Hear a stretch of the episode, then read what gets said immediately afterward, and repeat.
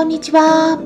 サラホリスティックアニマルクリニックのホリスティック獣医サラです。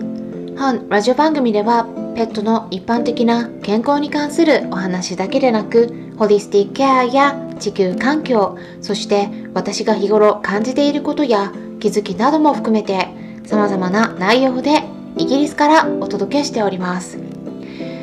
ちょっとねここのところ立て続けに真面目なお話をしていったんで、まあ、今回は雑談をゆるーくしていきたいと思います。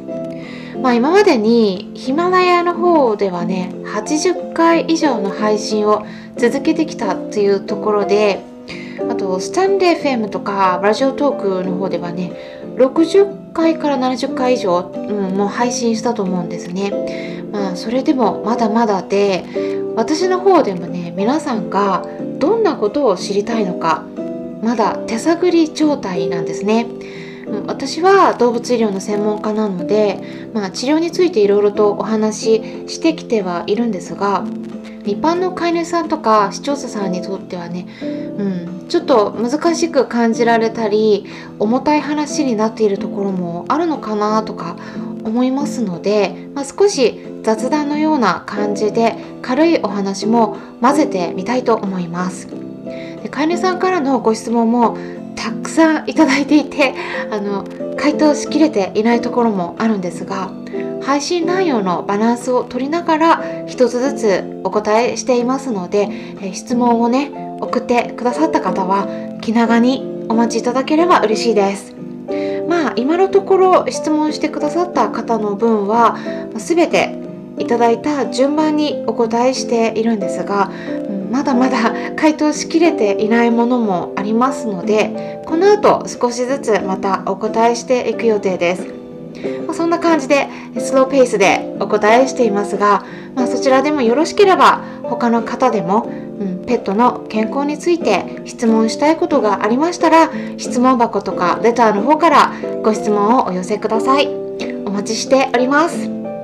さてですね今回はイギリス生活について。まあねあの今までは日本とイギリスを行き来していてで日本にいる期間もね長かったんですがこの新型コロナウイルスの問題が出てからもうね日本に帰らなくなってしまったんですね。なのでまあずっとイギリスにいる感じで、まあ、そしてついに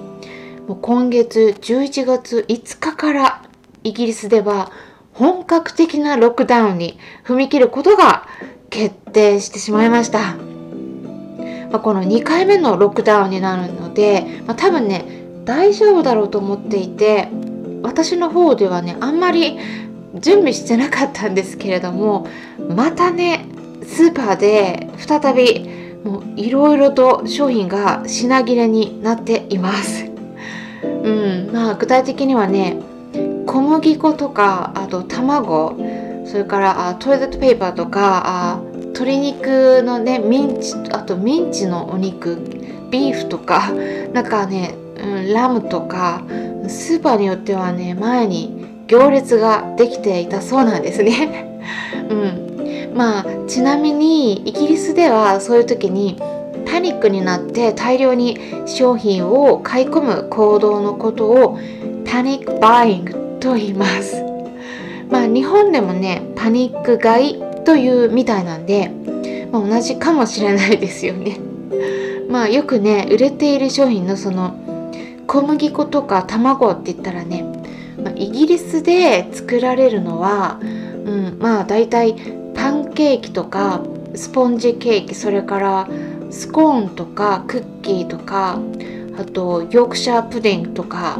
ですね。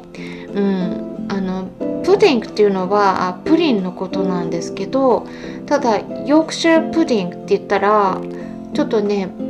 何、うん、て言うかなもう少しパイ生地みたいな、うん、あのケーキみたいな感じなんですね、うん、結構ね美味しいんですよ、うん、ヨークシャーの方行くとね結構そういうお店が出ているんですね。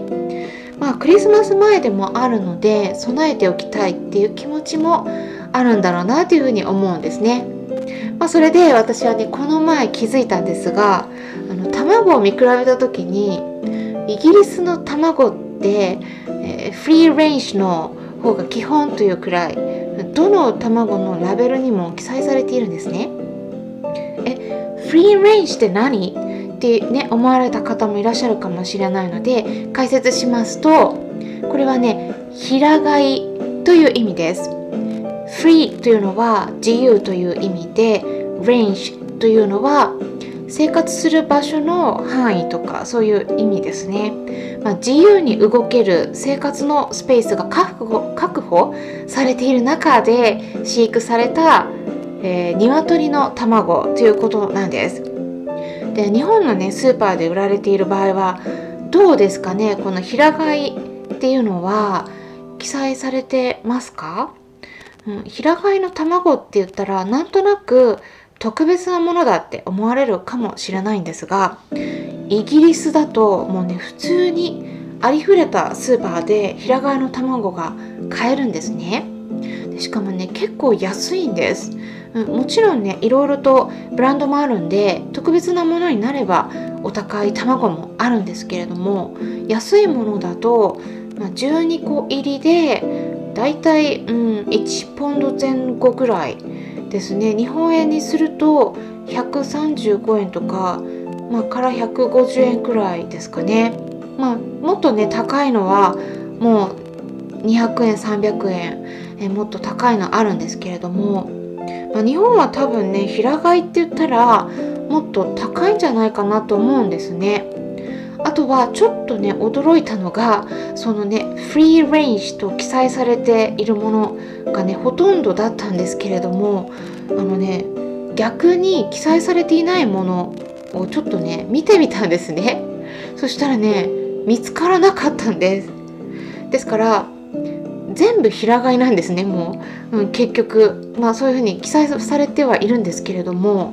で結構ねテスコと呼ばれる大手の庶民的なスーパーがあるんですけれどもね結構安い商品がたくさん置いてあるタイプのスーパーですね。でねそういったところでもケージで飼われている鶏の卵がなくてもう本当にそこでも全部平飼いだったということなんです。うん、であとはね卵のパッケージに RSPCA という動物虐待防止協会のロゴが入ってたりするんですね。これは何を意味するか言いますとこの卵はきちんとした適切な環境で育てられた鶏の卵ですよっていうことをね意味するものなんです。うん、あのちゃんとねその卵がどういうふうにしてこう、う生み出されて、えー、商品化されたのか、えー、そのねえー、大元の鶏がどんな風に育てられたかっていうのはねやっぱり重要になってくるわけですよね。その鶏が例えば薬漬けになっていたらその卵も薬漬けになってしまうっていうわけなんです。であの人がね食べるこういう卵のパッケージにまで RSPCA その動物虐待防止協会のロゴマークがねつくっていうのはもうこの団体の影響力の大きさを感じられることなのではないかなと思いました。で平飼いとケージの飼育ではねどのくらい違うのか言いますとね全然違うんですね。まずケージで飼われている鶏たちは走ることができないし日光を浴びることもできずに糞とか尿とかでまみれてでもうそういうのが舞ってるんで空気の循環の良くない室内のところにずっといるから病気にもなりやすいんですね。でなりやすいからじゃあどうするかっていうとワクチン打ったり抗生物質などのお薬を入れることで病気の発生を抑えているんです。でだけれども、うん、たくさんの卵を、えー、効率的に回収することができるっていうその利便性のためにえケージで飼われているんですね。でそういう子たちに比べて平飼いの場合はもうストレスもなくもう走り回る自由な時間があるんですね。で日光浴とか砂浴びも自由にできます。動ける範囲が全然違うんですね。なのですごくね健康的に生活しています。で鶏を飼育している人のお話もねお伺いするとやっぱり自然に近い環境で育てた方が余計なお薬を使わなくてもね病気にならないんだっていうことなんですね。うん、で健康的な体を作っていくのも結構ね簡単にできるとただコストがかかるそのねスペースも必要だし、えー、それからね、えー、いい鶏その健康的にしてで、えー、そうやってねあの遊ばせたりとかするとやっぱりね世話もね範囲も広くなりますから、うん、あの時間もかかるんですよねだから人件費もかなりかかります。まあそういったところでねあのどうしても、うん、一般的に多いのはケージで飼われた鶏の卵の方が圧倒的に多いんですけれども、まあ、やっぱりね平飼いの卵の味はねやっぱり味が濃くて美味しいですよ あのイギリスの料理はまずいとかってねよく言われますけれども卵とかね肉とかチーズはあの結構自分でね料理したりすると美味しいです。卵にはビタミンとかミネラルが豊富に含まれているので栄養のバランスもすごくいいんですね。なのでうちの猫たちには毎日与えています、うん、ペットフードをね与えている飼い主さんも是非トッピングして与えてみてください。まああのゆで卵とか目玉焼きをすりつぶしたものとかがおすすめです。今回はイギリスの卵について平飼いの卵の方が美味しくてうんあのいいんですよっていうお話をしてきました。参考になったという方はよろしければいいねボタンのクリックとかフォローもしていただけたら嬉しいです。それではまたお会いしましょう。ホリスティック獣医サラでした。